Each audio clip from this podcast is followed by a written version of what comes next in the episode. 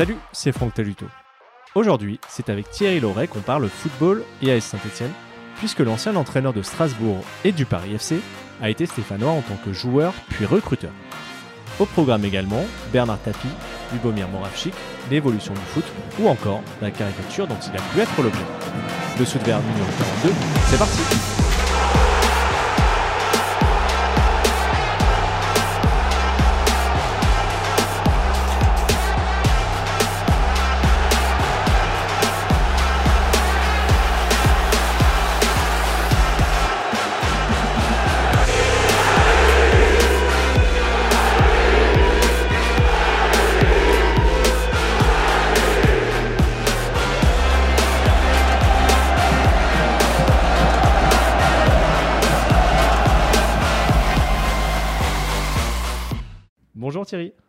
Bonjour. Vous étiez invité aux, 90 ans de, la Saint-Etienne début novembre en tant qu'ancien vert, puisque bah, vous avez joué ici un an, on, va y revenir. En face, euh, ironie de l'histoire, c'était le, Paris FC, l'équipe que vous avez entraîné les deux dernières saisons. Comment est-ce que vous avez vécu cette, euh, cette journée? Euh, C'était un peu plus vieux à mon goût. on a mis un peu de temps pour y arriver, mais par contre, c'était très sympa. Voilà, c'était vraiment très très sympa. J'ai rencontré, enfin, j'ai pu revoir pas mal de, de personnes j'ai même euh, eu du mal à reconnaître un de mes anciens partenaires, vous voyez. Donc, euh, le temps passe. Voilà, on a l'impression que c'était hier, et puis finalement, ça, fait très très longtemps. Mais c'était vraiment très très sympa. J'ai pu croiser Aimé Jacquet, j'ai pu croiser Ivan Turkovic, j'ai pu croiser Roland Romeyer, et puis d'autres d'autres anciens joueurs de, de la SSE. Ça, ça a une place particulière dans mon cœur. Le, timing était assez serré parce que je crois que vous avez fait l'aller-retour de Montpellier euh, dans la journée. Oui. Vous avez quand même pu euh, voilà, revoir du monde, faire remonter des, souvenirs? Oui, bien sûr, bien sûr. Bah, déjà, rien que le stade, euh, l'ambiance qui était fantastique. Je trouve que c'est quand même, quand on regarde de près, c'est quand même un gros avantage pour les joueurs de la SSE d'avoir un public pareil. Quoi, voilà, parce qu'en plus, j'ai trouvé qu'il était très, très, très cool parce que malgré la défaite, euh, qui était somme toute tout à fait méritée, euh, bah, ils ont applaudi à la fin, ils ont continué d'encourager. J'ai trouvé que c'était une bonne chose. Ça m'a rappelé par certains côtés le public strasbourgeois qui, qui, qui, qui se comportait de la sorte à l'époque où, j'étais là-bas. Ce stade, Geoffroy Guichard, vous le connaissez bien, vous l'avez connu comme joueur, euh, vous l'avez connu aussi beaucoup comme, comme coach et comme coach adverse encore récemment. Mm-hmm. Mais j'imagine que c'était une des peut-être premières fois où vous veniez un peu euh, je vais dire, décontracté, euh, sans enjeu vraiment. Est-ce que ça permet d'en profiter autrement? Ah, On voit le match totalement différemment. C'est là qu'on voit que de temps en temps, faire un petit, un petit break, ça fait du bien dans, dans, dans la tête parce qu'on analyse les choses totalement différemment. Il n'y a pas d'a priori, il n'y a pas de, de, de, de, comment, comment expliquer ça? D'instinct de, de, de, défendre les couleurs à tout prix et quelquefois même euh, quitte à être un peu de mauvaise foi. Euh, non, non, c'était franchement bien. Euh, ça permet de voir les choses. Bon, pour être juste, je, je suis le championnat de Ligue 2 au travers de, des matchs parce que j'arrive à télécharger certains matchs et je peux regarder certains matchs.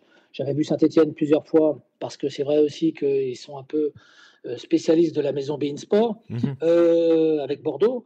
Et, Paris FC, j'avais regardé aussi plusieurs matchs. J'avais eu l'occasion de les voir sur la première journée euh, quand ils avaient joué contre, contre le Stade Malherbe. Donc, je, je, suis un peu toutes les équipes, mais ces deux-là en particulier. Voilà. Donc, ça permet de voir des choses qui se confirment ou d'autres qui, qui, sont remises en cause. Voilà. Quelquefois, on analyse les choses d'une façon et puis on s'aperçoit que, bah voilà, avec, avec un peu de recul, un peu de, de, de, distance, bah, on arrive à à, voir les choses un peu différemment. On l'a dit, vous avez donc joué, alors c'est, j'allais dire une saison, mais c'est, un petit peu même moins que ça à Saint-Etienne en, 90-91, puisque vous aviez démarré avec le Paris Saint-Germain cette année-là. Oui. Vous pouvez nous raconter les, conditions dans lesquelles vous êtes, vous êtes arrivé ici? Bah, Disons qu'en fait, euh, j'étais à Sochaux de 1988 à 1990. Et puis j'avais une clause qui me permettait de quitter le club. Et il y a eu pas mal de clubs euh, qui ont cherché à, à m'avoir euh, dans leur effectif pour la saison suivante, dont Saint-Etienne. Et puis, euh, il y a eu le Paris Saint-Germain aussi, et c'était un peu un rêve. Alors à l'époque, c'était même pas le, c'était même pas Canal Plus qui était à la tête, hein. c'était Francis Borelli encore, c'était l'ancienne, l'ancienne génération, je dirais. Et puis, mais malgré tout, Paris Saint-Germain, c'est un club qui faisait rêver. Puis j'avais un copain qui était dans l'équipe, Christian Pérez, à l'époque, et ça m'a tenté, voilà. C'était même pas une affaire financière parce que j'aurais pu toucher beaucoup plus ailleurs, mais enfin bon, c'est pas grave. C'était surtout le, fait d'aller à Paris pour, pour connaître un peu ce que ça pouvait donner. Et puis ça, ça a pas mal fonctionné, je dirais, d'un point de vue sportif, mais ça correspondait pas tout à fait à ce que je voulais. Euh, j'étais venu pour jouer derrière, et puis au bout de, trois matchs ou quatre matchs, on m'a sorti, euh, et puis j'ai rejoué, mais au milieu de terrain. Donc j'avais joué la majorité des matchs pour autant, donc c'était pas une histoire de temps de jeu ni quoi que mhm. ce soit. Ça ne me plaisait pas, voilà. Et donc, euh, Saint-Etienne avait fait un très mauvais début de championnat. Ils étaient derniers et euh, à l'époque, on m'a recontacté, André Laurent m'a recontacté. Et, ben, j'ai dit, euh, comme j'avais déjà eu des relations à l'intersaison, ben, j'ai dit bingo. Et un jour, je suis rentré à la maison. On avait acheté une maison à Paris avec ma femme. On l'a jamais habité. Ah. et un jour, je suis rentré. Je dis à ma femme, on s'en va. Elle me dit, mais qu'est-ce que quoi, on s'en va? Je dis, ouais, on va à Saint-Etienne. Elle me dit, mais t'es fou, quoi. Dis, non, non, non, non, on va à Saint-Etienne. Et j'ai débarqué à Saint-Etienne. Et ça s'est super bien passé. J'ai vraiment j'ai rencontré des gars que je connaissais aussi, hein, euh, Sylvain Castendeux, Jean-Pierre Cyprien, euh, Étienne Mendy, euh, Dominique Corroyer, avec qui j'avais joué à Valenciennes. Enfin bon, voilà, des garçons super sympas, des gars que je revois aujourd'hui, Jean-Pascal Brofoton, qui est entraîneur des, des, gardiennes filles à, Montpellier, par exemple.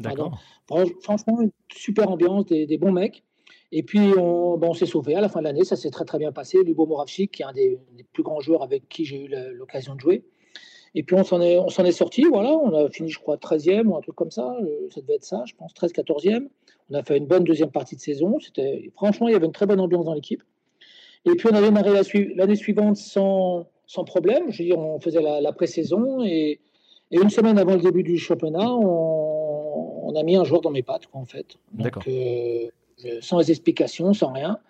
Donc j'ai trouvé ça un peu euh, pas très cavalier, on va dire. Et puis euh, on a joué le premier match, on a gagné, j'étais remplaçant, je suis pas rentré. Bon, d'accord. On a joué le deuxième match à l'extérieur, on l'a perdu et je suis pas rentré. Donc je, me, je suis allé voir le président, je dis bon, il doit y avoir un problème parce que quand on gagne, je rentre pas et quand on perd, je rentre pas non plus. Donc dites-moi à quoi je sers.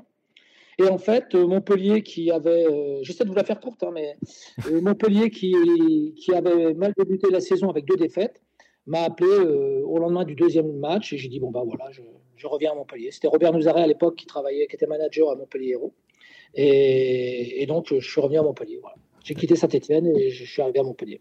D'accord, c'est donc été une, une histoire express, peut-être intense, je, je, ne sais pas. Ouais, mais sympa, très sympa, très sympa. J'ai adoré la vie là-bas parce que les gens était vraiment extrêmement gentil. Voilà, euh, que ce soit euh, par le football ou en dehors, parce que mon, petit a commencé à aller à l'école à Saint-Just-à-Rambert à l'époque, et les gens étaient adorables. Voilà, donc euh, pas seulement parce que j'étais footballeur, les gens d'une manière générale étaient très sympathiques. Voilà, on a eu de très très bons contacts. C'est pour ça que quand on est reparti, ce week-end, ça, a remué quelques trucs et j'ai trouvé ça très très sympa. Voilà. Pour revenir euh, un petit peu dans le détail de, cette année-là, vous avez, vous avez grandi du côté de Troyes, il me semble. Vous êtes né en 1964. Oui. Vous êtes donc un enfant de l'épopée des Verts, comme, comme plein de petits Français de l'époque. Complètement. Même si s'était passé beaucoup de choses entre-temps de, de négatifs, que représentait ce, club au moment pour vous de, signer? Reims, j'ai pas connu. Donc euh, c'était un peu trop, un peu trop vieux pour moi. Et Saint-Étienne, c'était vraiment la première épopée qui, qui, qui transcendait tout le monde, quoi, enfin, euh, dans toute la France. Quoi. Et, c'est vrai que j'ai eu l'occasion par la suite, euh, lors des déplacements, quand j'étais joueur, hein, avec Saint-Etienne, d'aller dans toute la France. Et il y a dans toute la France, il y a des associations de supporters. Moi, je trouvais ça fantastique. On était soutenus partout, partout, partout. Quoi. Donc, euh, c'était, extraordinaire. Et malgré des résultats qui étaient très moyens à cette époque-là. Hein. Donc, non, non, moi, l'épopée de Saint-Etienne Kurkovic, Piazza, Lopez, Janvion, Farison, Santini, euh, Larquet, euh, Sinegel, euh, Batnet, les, frères Revelli, Rocheteau, Saramania, Triantafilos, je peux vous donner tous les noms, il n'y a pas de problème. C'est non, non. Moi, quand tu es gamin et que tu vois ça, tu te dis, ouais, et puis une ambiance pareille, de folie. Alors, c'est vrai que ça fait un peu football à l'ancienne aujourd'hui, mais, mais j'aime bien, bien l'idée de, repartir dans cette période-là, voilà, parce que c'était, c'était vraiment sympa. Et à ce moment-là, alors j'ai enregistré une émission avec le président Laurent il y a, quelques mois justement.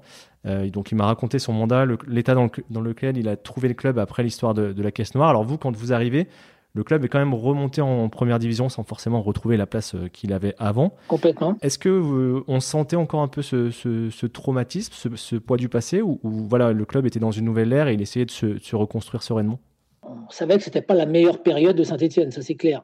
Voilà, donc après, c'est toujours difficile d'être et d'avoir été. Vous voyez, mmh quand vous passez après des gens qui ont eu beaucoup de résultats, c'est toujours compliqué de pouvoir rivaliser avec ça. Quoi. Donc, qui plus est, après cette fameuse histoire. Quoi. Donc, forcément, on, savait que c'était un peu compliqué, mais je trouve qu'on avait, sans avoir des joueurs de renom, d'un renom extraordinaire, on avait quand même une équipe qui était plutôt sympa, quoi. Donc il y avait matière, peut-être même il y avait matière à faire mieux, quoi. Voilà, ça c'est clair, hein. c'est clair. Eh ben, écoutez, on va, on va passer sur, sur la, fin de votre aventure. Il y a quelque chose qui m'a amusé, c'est que on dit tout le temps que dans les années 80-90, les joueurs restaient plus longtemps dans les clubs, etc. Enfin voilà, il y a ce, genre de discours. Et c'est vrai, quand on mhm. reprend votre fiche, vous avez changé de club pratiquement chaque année pendant, pendant 3-4 ans avant de vous, vous fixer à Montpellier. Euh, vous aviez la bougeotte, c'était une question de caractère comme au Paris Saint-Germain. comment comment tout. ça s'est fait? Pas du tout, c'est assez, simple à expliquer d'ailleurs. Je, vous le fais, je vais vous le faire en, 30 secondes. J'ai quitté Valenciennes pour, euh, parce que Valenciennes, chaque année, devait vendre, euh, entre guillemets, son joueur le plus bankable, on va dire. Voilà. Et une année, c'était moi. En 86, c'était moi. Donc j'ai signé à Marseille. C'était la première année de Bernard Tapie avec Hidalgo, avec Michel Hidalgo et puis euh, Gérard Banide. Donc j'ai signé à Marseille pour 4 ans. Et on a terminé deuxième du championnat et on a perdu en finale de Coupe de France. Et à chaque fois, c'était contre Bordeaux. Donc euh, il y avait une animosité réelle entre, entre Claude Bèze, président de Bordeaux, et puis Bernard Tapie. Et donc à la fin de la première année, il a dit on va recruter des joueurs un peu plus expérimentés. Et donc forcément, les jeunes joueurs dont je faisais partie ont été on a demandé à ce que je sois prêté. Donc j'ai été prêté un peu euh, contre mon gré, parce que moi j'avais aucune raison de vouloir être prêté, mais j'ai accepté et je suis parti à Montpellier. Donc quand je suis parti à Montpellier, je suis resté un an à Montpellier, ça s'est super bien passé. Le club montait de Ligue 2 en Ligue 1. Il a, on a terminé troisième du championnat, donc on était qualifié pour la Coupe d'Europe, tout allait bien. Montpellier voulait me garder, Marseille a refusé. Donc je, suis, je devais repartir à Marseille, et finalement Marseille, entre-temps, a décidé de faire venir Franck Sauzé. Donc j'ai été échangé euh, contre Franck Sauzé avec une somme d'argent vous, devinerez facilement de quel côté était la, somme d'argent. Et donc, résultat des cours, je me suis retrouvé à Sochaux.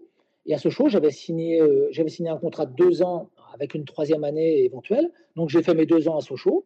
Et après, je suis parti à Paris. C'est vrai que là, Paris, Saint-Etienne et, Montpellier, j'ai fait un peu, j'ai fait beaucoup de clubs en, peu de temps, mais c'est, les aléas qui ont fait qu'à un moment donné, voilà, euh, il y a des gens peut-être qui estiment que tu, tu, ne peux plus jouer dans leur équipe je ne sais pas. Enfin, ce qui est sûr, c'est que ça ne venait pas de moi, parce que moi, j'étais très bien à Saint-Etienne, et j'avais fait toute la préparation, j'avais aucune raison de quitter Saint-Etienne.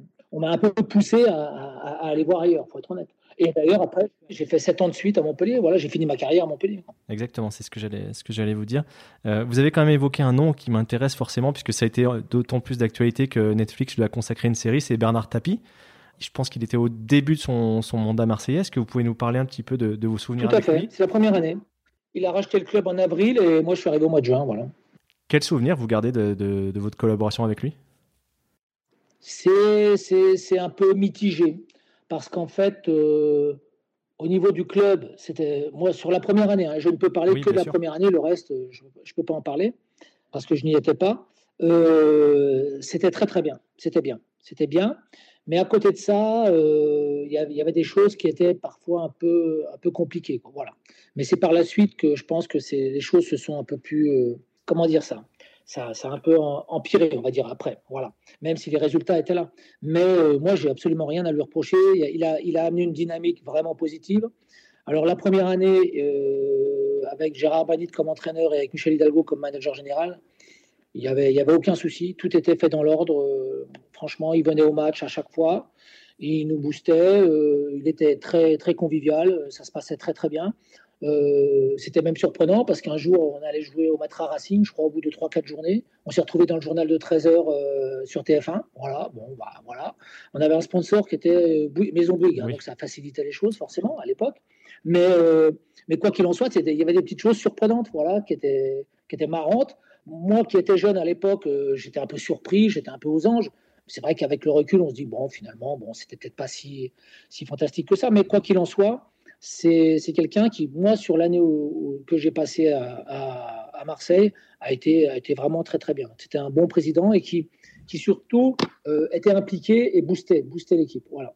Et il, communiquait beaucoup plus forcément avec des garçons comme Alain Giresse, comme Jean-François Domer, comme Joseph-Antoine Bell, euh, voilà, des garçons qui avaient un peu plus d'expérience et qui, lui permettait d'avoir des, des, retours et surtout des bons retours, parce que quand on a l'expérience de garçons pareils, bon, bah, on est capable de, d'avoir un avis précis sur, sur la situation. Quoi.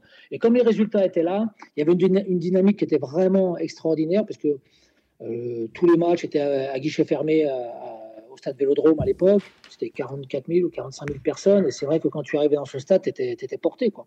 Et il avait créé des choses, des animations avant le match, à la mi-temps du match, à la fin du match. Euh, j'ai vu débuter Mylène Farmer au stade Vélodrome, par exemple. Je ne savais pas qui c'était Mylène Farmer. Je l'ai vu débuter en 86 au Vélodrome. Voilà. Donc, euh, des, choses. Euh, il y avait de tout. Il y avait de la chanson, il y avait de, du cirque, il y avait des initiations sportives, des démonstrations. C'était un régal. C'était un régal parce qu'on arrivait, il y avait, les gens étaient dans une, dans une, dans une, une ambiance positive. Voilà. Et donc, il n'y avait pas ça, poussait et les gens voulaient voir un spectacle et, euh, autour d'un match de football. Il n'y avait pas que, le match de football comme aujourd'hui.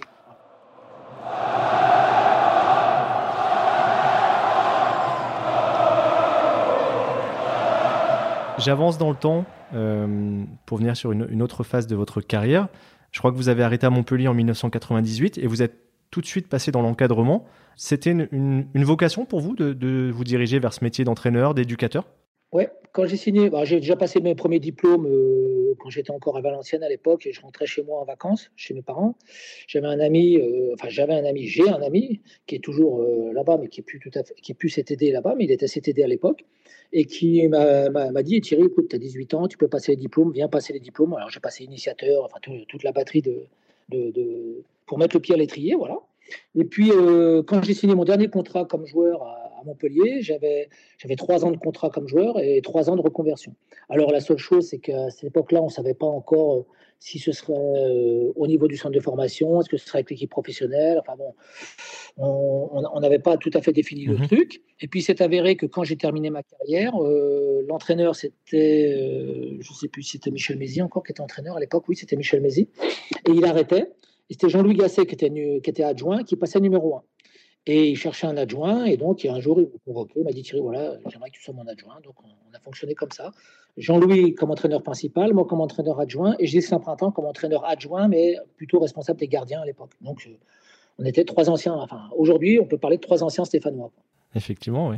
Dans votre construction en tant qu'entraîneur, est-ce que il y a des, choses, des attitudes, des exercices que vous avez repris chez certains des entraîneurs que vous avez vous-même connus en tant que joueur? Ouais, alors après, on les, modifie un peu parce qu'il faut quand même réactualiser un petit peu. Puis il y, a des choses qui, qui, sont, qui ont totalement disparu. Il y en a d'autres qui demandent juste un petit ajustement. Et puis il y en a qui sont encore totalement d'actualité. Mais euh, bah, justement, je viens de parler de Jean-Louis Gasset, par exemple. C'est quand même quelqu'un qui, dans sa, dans sa façon de faire, m'a, inspiré. Je veux dire, euh, je, ne voudrais surtout pas faire un copier-coller. Euh, chacun a sa personnalité, chacun doit, doit, doit, faire avec euh, son ressenti. Et ma carrière de joueur, je, je, dois entraîner en fonction de tout ce que j'ai pu retenir d'intéressant durant ma carrière de joueur. Mais Jean-Louis, ça a été quelqu'un d'inspirant pour moi. Sylvester Takak à ça a été dans un autre domaine ça a été quelqu'un d'inspirant aussi. Voilà, c'était quelqu'un qui était très, très rigoureux sur, sur le travail, sur les consignes, sur le respect. Voilà, donc je, moi, c'est quelque chose qui me qui m'allait très bien. Quoi. Voilà, donc quand il y a des choses qui vous qui vous euh, qui vous impactent positivement, bah forcément vous, vous en tenez compte quand vous devenez entraîneur. Quoi. C'est, une évidence. Quoi. Jean-Louis, c'était plus sur le côté stratégie, euh, tactique. Euh, voilà, qui, qui, qui, était important à ses yeux. Vous avez dit quelque chose qui est, qui est intéressant, qu'il faut savoir s'adapter au, changement du, foot. Euh, ce sport, vous l'avez vu évoluer comment en, 25 ans de, coach? Ah là, ça a évolué à une vitesse phénoménale.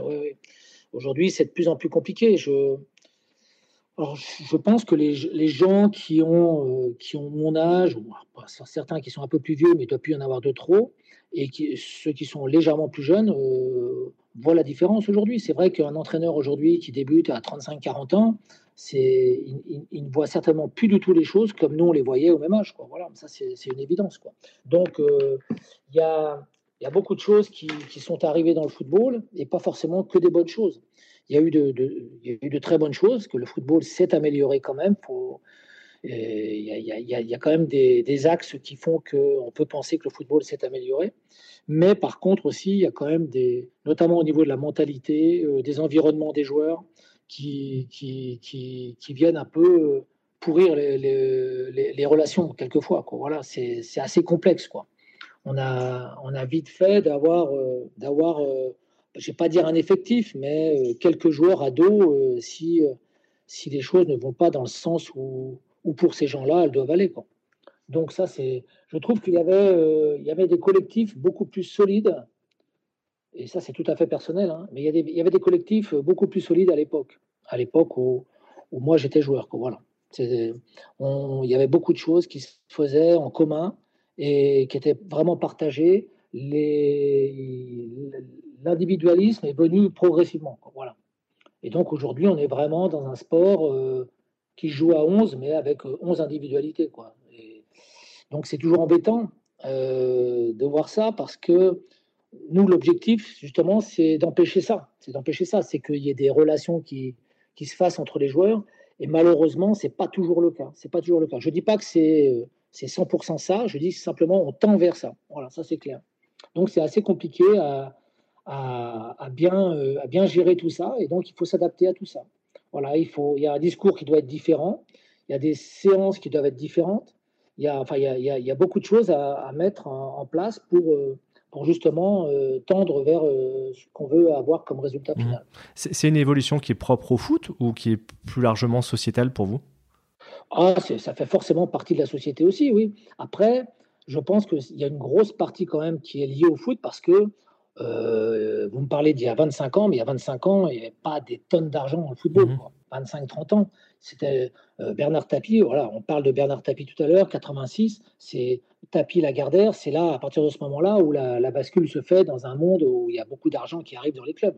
Alors notamment Marseille, le Racing, euh, Matra Racing, Bordeaux, voilà, les, les, gros clubs français de l'époque. Mais enfin, les gros clubs. Quand je parle de gros clubs, c'est gros moyens surtout. Voilà. Donc, euh, c'est à partir de ce moment-là que ça, bascule. Et, mais jusqu'alors, l'argent ne pourrissait pas les choses. Aujourd'hui, euh, n'importe quel gamin de, 16 ou 17 ans, il veut signer un contrat pro et il veut de l'argent. Voilà. S'il n'a pas l'argent, ben, il ne signe pas son contrat de stagiaire ou son contrat professionnel et, il, part, il part ailleurs. Voilà, donc euh, c'est toujours, embêtant. C'est toujours embêtant de, d'avoir cette espèce de, d'épée de, Damoclès au-dessus de la tête, de pression, presque de chantage dans certains cas, qui est, toujours regrettable. Quoi. Donc euh, c'est aussi pour ça que euh, je trouve que malgré tout, le championnat de Ligue 2 nous met un peu, un peu plus à l'abri de ça que le championnat de Ligue 1. Voilà. Donc euh, c'est, malheureux. Heureusement, je ne tire pas sur tout le monde. Il y a des clubs encore où il y a un côté assez familial qui, qui reste et que et qu'on arrive à gérer les choses de manière un peu plus, tranquille. Mais il y a, suffisamment d'exemples au haut niveau qui montrent que c'est compliqué pour que certaines personnes s'identifient à ça. Et donc, forcément, ben, euh, quand tu joues dans un club moyen de Ligue 1 ou un, un, club moyen de Ligue 2, c'est pas la peine de regarder ce qui se fait à Manchester City, au PSG, à Marseille ou ailleurs. Tu ne seras pas à ce niveau-là, donc euh, c'est pas la peine. Et pourtant, euh, il y a pas mal de, jeunes et de joueurs, quelquefois un peu plus confirmés, qui ne comprennent pas certaines choses parce qu'ils ils pensent que ce qui se fait dans les clubs de haut niveau, ça peut se faire dans des, clubs moyens. Et ben non, c'est pas ça, c'est pas tout à fait ça. Donc c'est assez délicat par moment. C'est pas pas irréversible, hein, mais c'est délicat, c'est délicat. Voilà, quelquefois on, peut perdre le fil rapidement et sans s'en rendre compte réellement. Et une fois qu'on perd le fil, c'est très compliqué. Individuellement, quelquefois, ça peut être compliqué parce que euh, il y a souvent un environnement qui est, particulier. Euh, un jeune joueur, il va avoir son agent, il va avoir ses parents, il va avoir le, boss du quartier, il va avoir. il, y a, beaucoup de choses qui peuvent rentrer en ligne de compte. Hein. Euh, c'est du vécu tout ça, hein. donc il n'y a pas de problème. Je, sais de quoi je parle. Mais euh, donc ça, c'est sur le plan individuel. C'est compliqué quelquefois de faire comprendre à un garçon que bah, dans l'intérêt collectif, il vaut mieux faire ceci ou faire cela, avoir tel, type de préparation, euh, faire tel type de geste, enfin se comporter de telle façon. Mais c'est difficile à lui pour lui à entendre parce que euh, les gens qui sont autour de lui le voient comme un génie et, le, le conseillent d'une autre façon. Ça, c'est la première des choses. Et après, collectivement, par rapport au collectif, et, à l'effectif qu'on a, par moment, euh, il y en a qui ont l'impression que vous voulez les faire jouer euh, autrement, alors que ce n'est pas du tout le cas. On essaie surtout d'exploiter au maximum leur qualité et, de, et surtout de gommer au maximum leurs défauts. Voilà, parce que malgré tout, ils ont quelques défauts. Et, c'est toute cette, cette, euh, toutes ces discussions avec ces joueurs-là qui vont faire qu'à un moment donné, bah, il y aura peut-être un déclic ou, il n'y en aura pas. Voilà, moi, je vois, je, je, vois certains joueurs que, que j'avais ces derniers temps et je suis leur parcours après.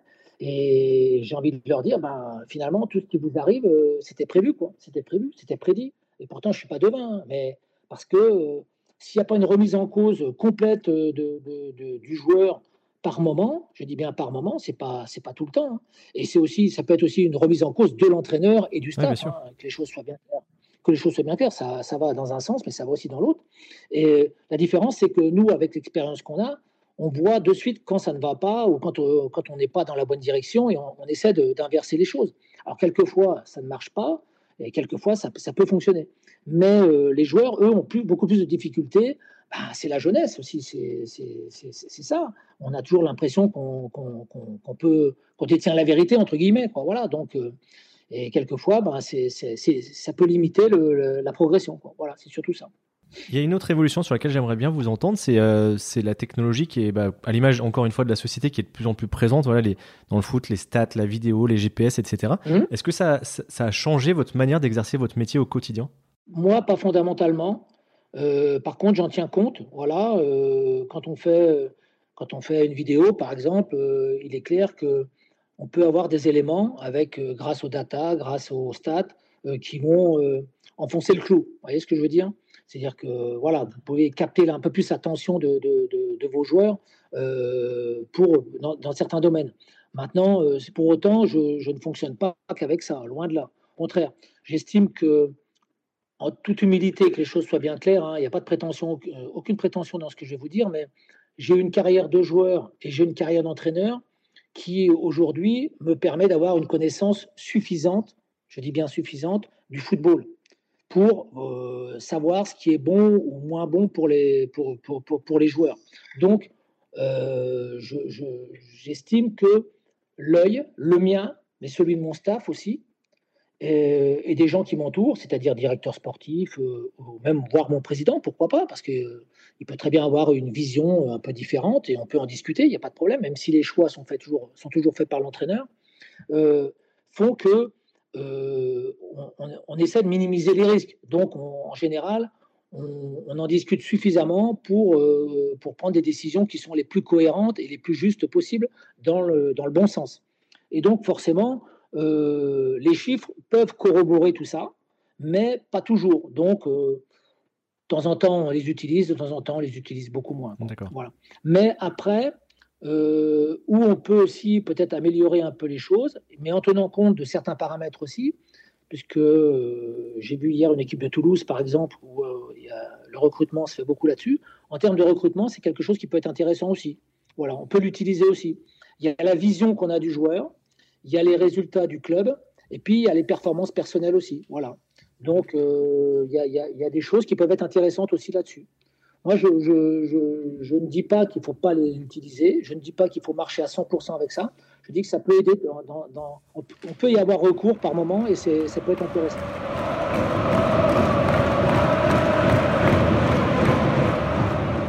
Par rapport à votre construction en tant que, en tant que coach et, l'accumulation de ces, connaissances, ces compétences, justement, il y a une étape forcément sur laquelle je voudrais que je m'arrête, je voudrais m'arrêter. Mhm. Euh, c'est votre passage à, Saint-Etienne en tant que superviseur, je crois, en 2011. Recruteur, j'étais, enfin, parce que j'étais, j'étais officiellement, je, vais bien parler, je, ne règle pas de compte avec qui que ce soit, je dis simplement que officiellement, j'étais le seul recruteur professionnel. Du moins, je, dépendais de Christophe à l'époque. J'étais, j'étais au chômage. Euh, Christophe poste, et puis j'ai pas eu de poste. Christophe Galtier, bien entendu. Donc voilà, il y a eu cette opportunité. Moi, j'ai trouvé que c'était intéressant pour moi. Ça pouvait, ça pouvait euh, m'offrir une autre, une autre branche, je dirais, à, ma construction. Et en fait, euh, bah, ça a été une très très bonne, très très bonne initiative parce que j'ai travaillé pendant neuf mois là-bas. Au départ, il n'y avait pas de, temps, hein, de, il n'y avait pas de, durée déterminée au départ. Mais sauf qu'entre au bout d'un moment, j'ai eu une offre d'un club de Ligue 2. J'avais eu deux offres de club de national et c'est vrai que j'avais dit, je m'étais dit non, Saint-Etienne m'a tendu la main, je ne peux, pas, je peux pas les laisser tomber comme ça.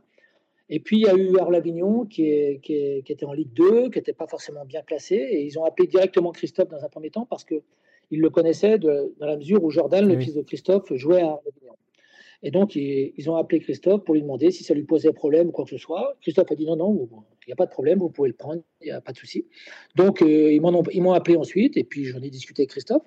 Et Christophe m'a dit non, non, mais il faut que tu saisisses l'occasion, il n'y a pas de problème, c'est quelque chose qui, faut y aller, c'est le meilleur moyen pour toi de remettre le pied à l'étrier. Donc, euh, j'ai écouté ces arguments et puis je suis parti. Mais quoi qu'il en soit, pendant neuf mois, c'était très très bien. Voilà, j'avais mon bureau à, à. Et puis, euh, je dormais d'ailleurs à l'Etra parce que j'avais une chambre. Comme j'étais pas là régulièrement, il m'arrivait d'être beaucoup sur les mhm. routes. Et quelquefois, je partais 5, 6, 7 jours en France ou à l'étranger avec la voiture. Et je me suis, ah, par contre, je me suis tapé pas mal de kilomètres, ça c'est clair. Hein, euh, l'Allemagne, enfin la Suisse, l'Allemagne, les Pays-Bas, j'ai fait aussi un peu l'Italie, euh, le Danemark, euh, la Belgique, le Portugal, pas mal aussi.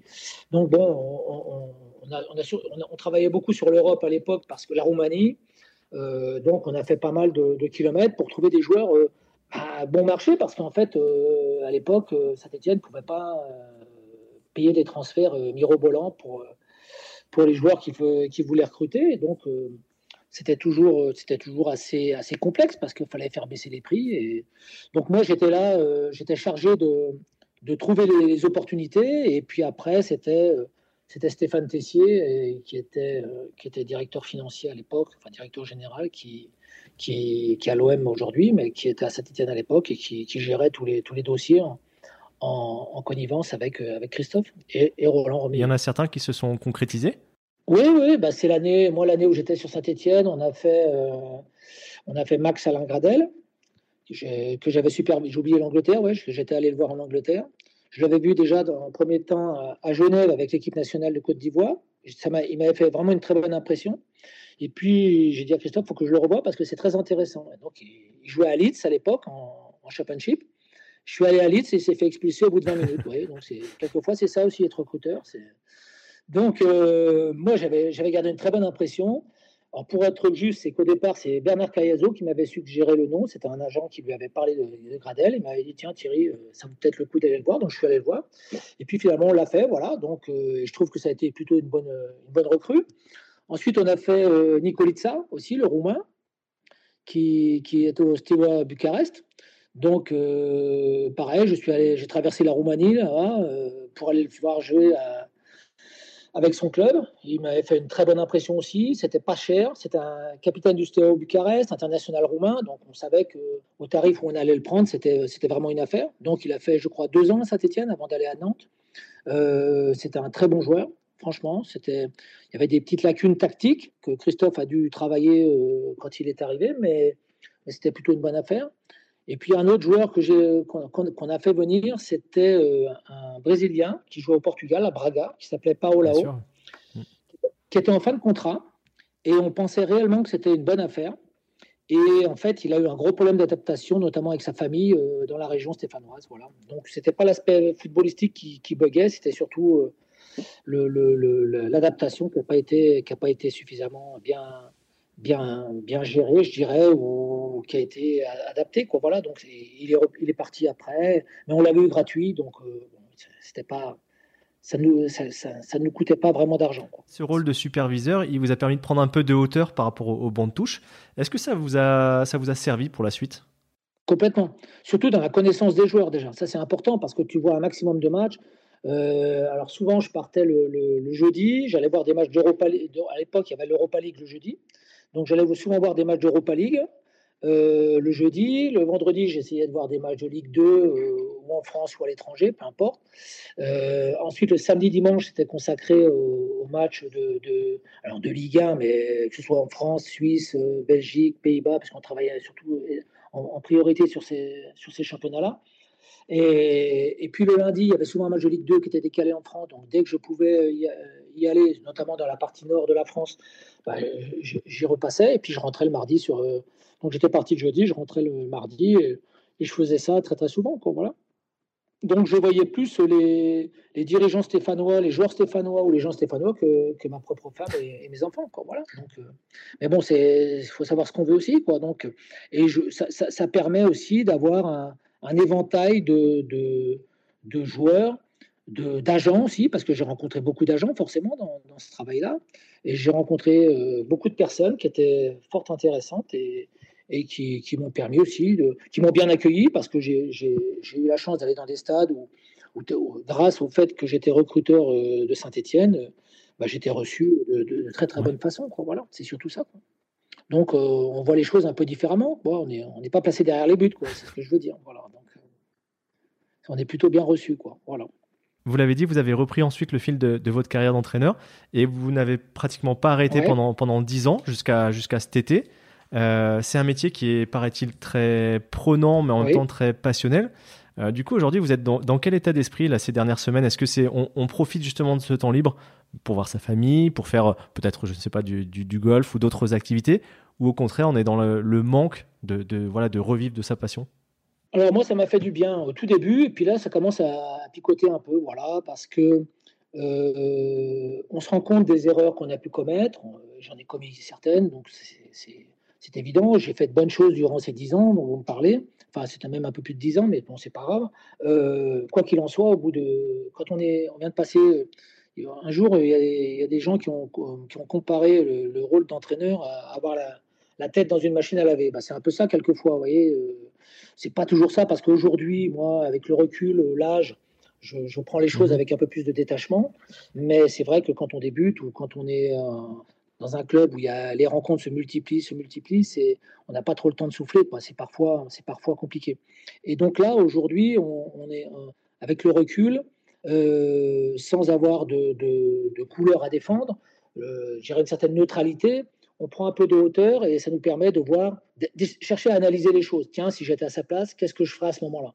Tiens, voilà, il fait rentrer tel joueur. Bah, moi, peut-être j'aurais fait rentrer ce, ce joueur-là. Après, il y a pas de, il y a des options qui sont prises par certains entraîneurs. Et je trouve qu'elles sont parfois, enfin souvent même très intéressantes. Et puis quelquefois, on se dit tiens, c'est peut-être que moi j'aurais fait différemment, voilà. Et le tout, c'est de savoir si, euh, c'est pas de se comparer, c'est de savoir pourquoi on aurait pris cette décision, par exemple, et, ce que ça aurait pu apporter, voilà. Donc c'est pour ça que je regarde aussi beaucoup de matchs, euh, j'écoute beaucoup d'analyses, j'écoute beaucoup de choses qui font que bah, ça peut nous, ça peut m'apporter quelque chose, quoi, voilà.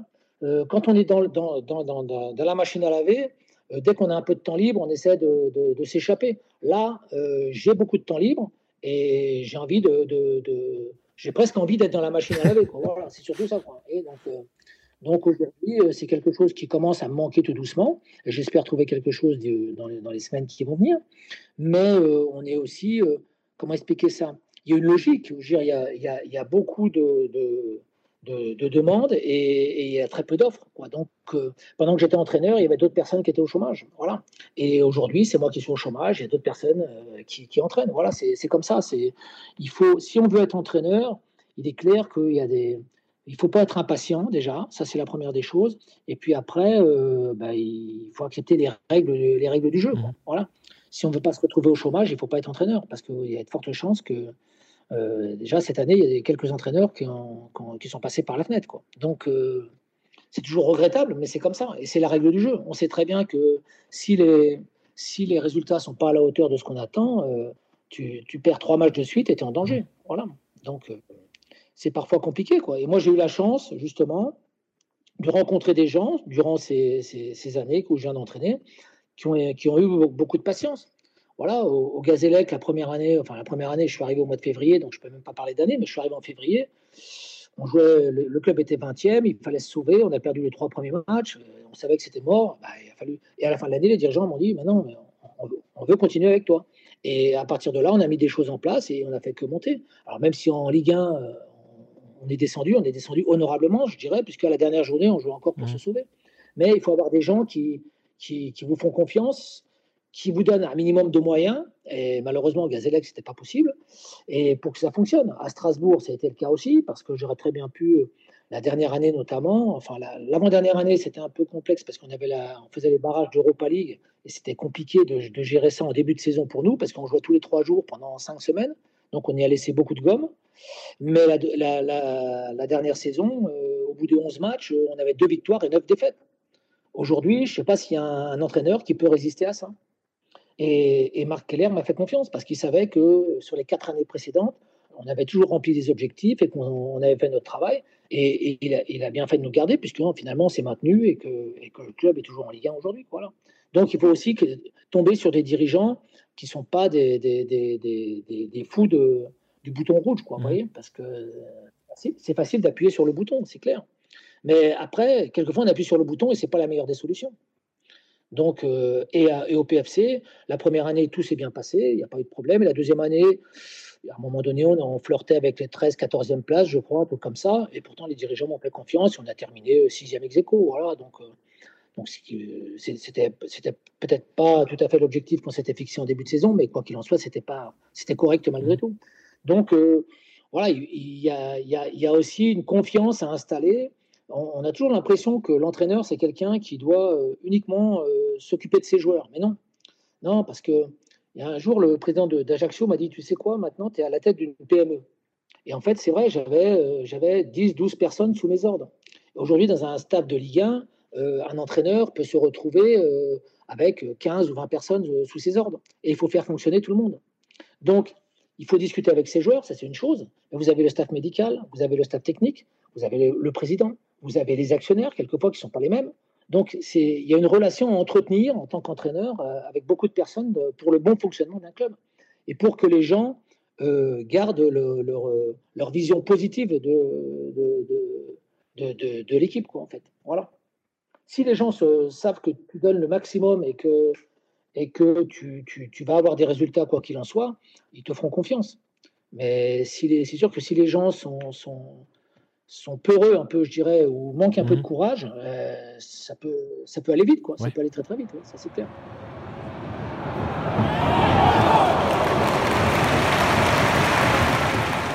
Par rapport à ce que vous venez juste de dire, le terme d'entraîneur, du coup, il est, il est toujours euh, adapté ou il faudrait plutôt parler de manager maintenant Comme ça peut être fait en Angleterre, par ah exemple? non, non, on parle de manager depuis très très longtemps. C'est, on, est, on est entraîneur sur le contrat, mais en fait, on est manager parce qu'on doit manager. Euh, aujourd'hui, on passe plus de temps à discuter avec les gens euh, sur des attitudes, sur des comportements, sur euh, des motivations, sur des objectifs, que sur le terrain.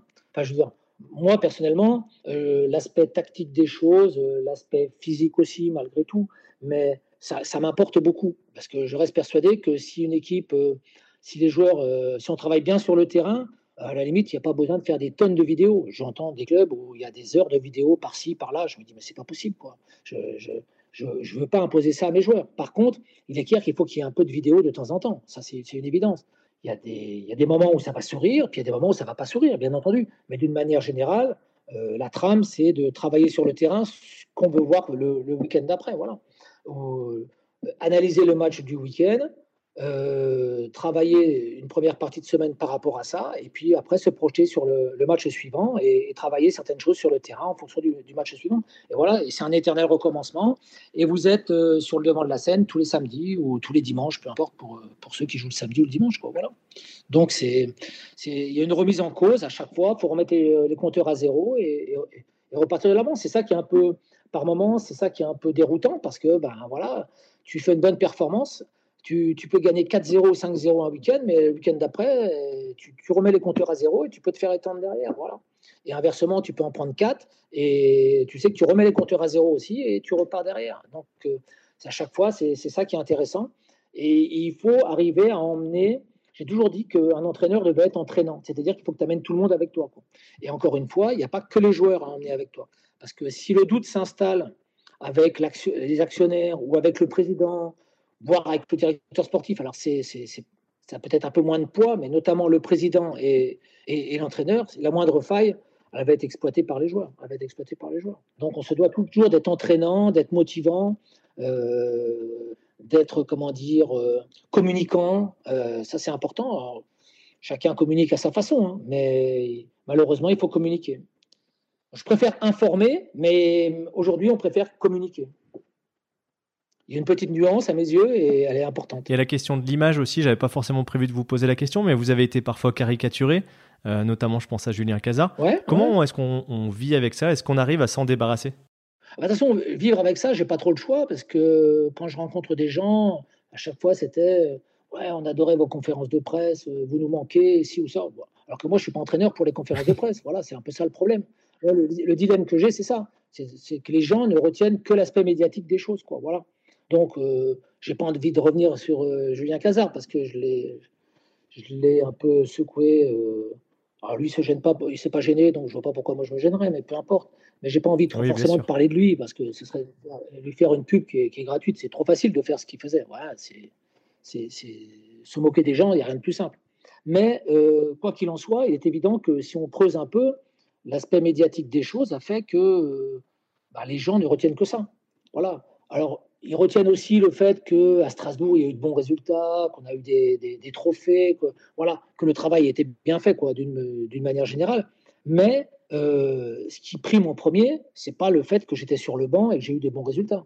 C'est le fait que tu passes euh, sur Canal et qu'il y a, y a un, humoriste, allez, je vais être gentil, je vais essayer d'être poli, un humoriste qui, euh, qui fait son, son, son, boulot en faisant le clown et, en, caricaturant ou en, se moquant même, il faut le dire, hein, parce que un garçon comme Stéphane Ruffier, par exemple, voilà, était a été caricaturé aussi d'une manière assez, assez, sévère, je trouve, et, injuste. Voilà, mais bon, c'est comme ça. Qu'est-ce que vous voulez faire? On peut pas aller contre la, la, machine médiatique, c'est très compliqué. Moi, j'ai eu, eu personnellement des, des, tiraillements, on va dire. Allez, je vais être gentil, pareil aussi, euh, des tiraillements avec, avec une certaine presse. Et puis voilà, qu'est-ce que vous voulez faire? Les gens, ils sont tous persuadés d'avoir raison. Donc, euh, si vous savez mieux que moi, c'est pas la peine de me poser des questions. Vous savez mieux que moi, donc euh, ne me posez pas la question. Parce que si vous me posez la question, je, vais pas, je sais que je ne vais pas aller dans votre sens. Mais pas parce que j'ai envie de, par esprit de contradiction. Non, parce que moi, dans ce que je vis au quotidien avec les joueurs, dans le vestiaire, sur le terrain d'entraînement, durant les déplacements, euh, au match, à l'hôtel peut-être, avec mon président, avec... ça se passe pas comme ça. C'est pas votre vision, c'est pas la réalité. Donc après, vous, pouvez dire ou écrire ce que vous voulez, mais si ça ne correspond pas à la réalité, ne venez pas m'en parler, parce que vous êtes sûr que je, je vais mettre les pieds dans le plat. Bon, ça, c'est un peu compliqué parce que euh, le niveau, euh, notamment quand on est en Ligue 1, il y a un effet miroir. Euh, l'aspect médiatique des choses fait qu'il y a un effet miroir qui est grossissant, je dirais, et qui, qui par moment peut être difficile à gérer.